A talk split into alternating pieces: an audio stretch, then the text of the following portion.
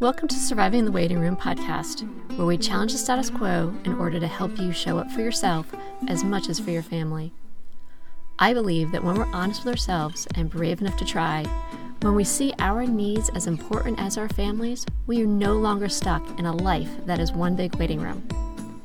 I'm your host, Maura Cleary. I'm a practical, realist, professionally certified life coach, a mindfulness practitioner, and a mom of two beautiful, smart, funny daughters with over 14 chronic conditions. Through this podcast, I'll offer tools, resources, and encouragement to help you reclaim the space and time to be you again so that you can thrive as an individual and a mom. Let's dive in. Hi, this is Maura, and welcome to today's episode.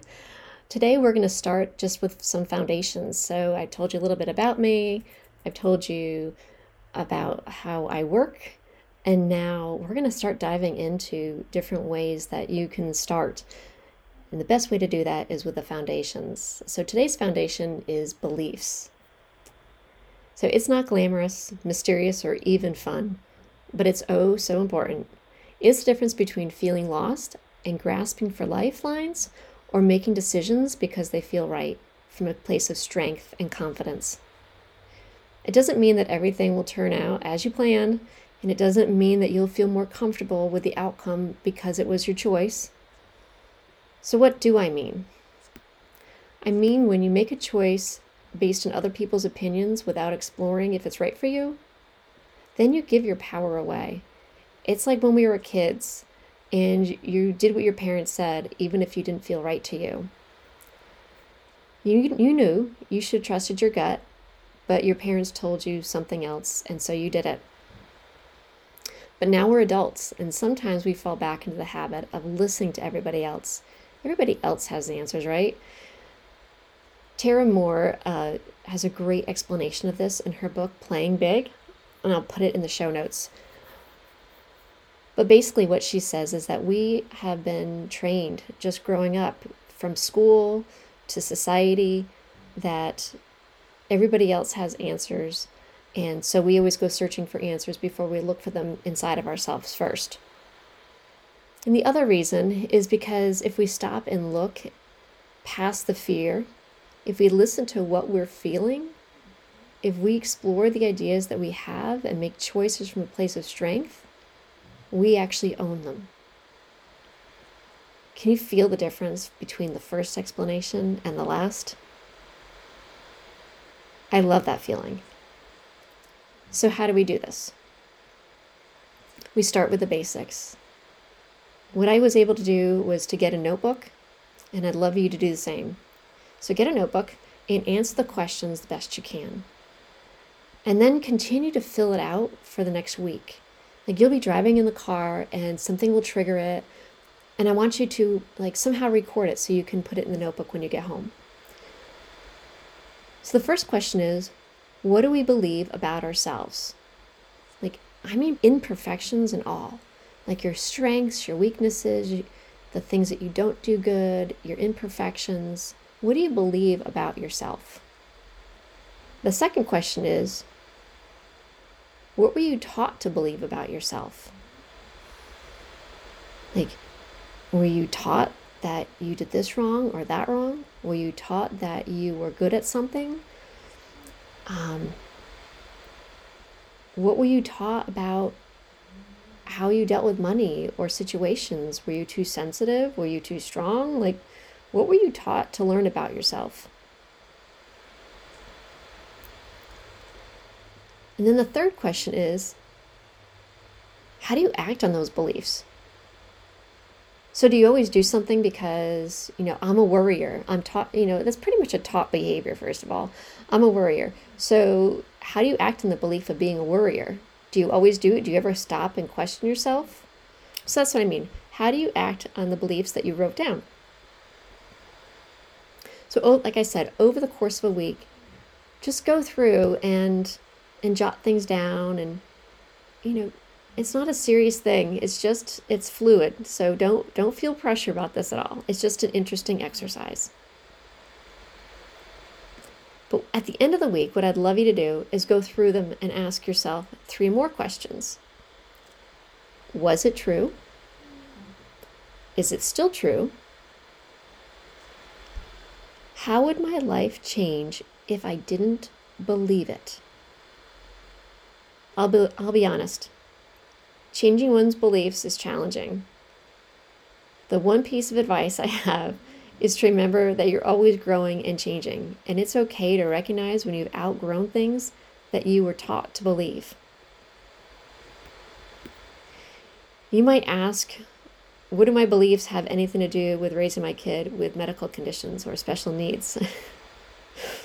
well, for one, do you trust yourself? Deep down, do you trust that the decisions you've made are the right ones for you and your family?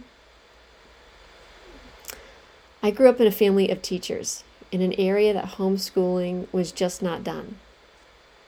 There were times over the years when my daughters weren't making even a half a day at school, and they were missing full days altogether. Here I was, raised that kids go to school no matter what, and mine weren't.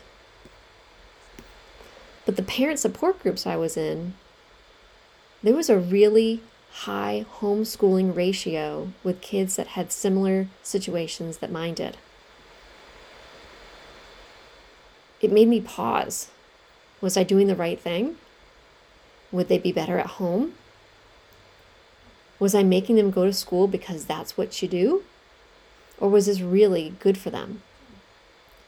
I had to stop and create my own beliefs around what was best for each child's education and why. Once I did that, all the angst subsided. We were able to move forward knowing that it was the best choice at that moment in time for each child. That's just one way where my beliefs impact my child's futures, lives, etc. That's just one way my beliefs impact my child's lives.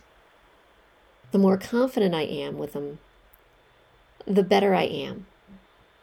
The more that I question them and I go with what other people are doing, the more it doesn't feel right. It feels uncomfortable. It's like fitting, you know, they always say fitting a square into a round circle. It just not just doesn't work. I've been in coaching now for 7 years and I still question my beliefs around things. Why? Because we're always changing and learning. Let me tell you, it was a rough 2020 it was my biggest year for growth because it allowed me to question so many beliefs I had never had to question before.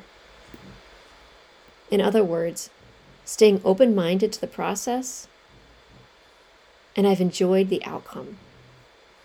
So once you're done, if you've decided to play along with me today, I would love it if you would DM me what your results are, what you noticed, you can find me on Facebook or on Instagram and just let me know how things went. I'm really curious.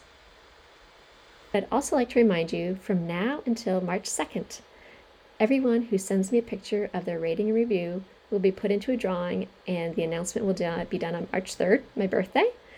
I always do something to give back, and so this is the how I decided to do it this year. I thought with having a podcast, it would be fun so you might be asking, why do you need to send me a picture of the rating and review? There's actually a couple reasons. One is that not all ratings and reviews show up immediately, so I want to make sure that you make it in on time. And the second is not all ratings and reviews have people's real names, and so I want to be able to contact you and send you a gift when um, when it comes time. So that's it for today. I hope that you have learned something. I hope uh, you've been able to take something away. And we'll talk to you next time. Thanks for joining me at Surviving the Waiting Room.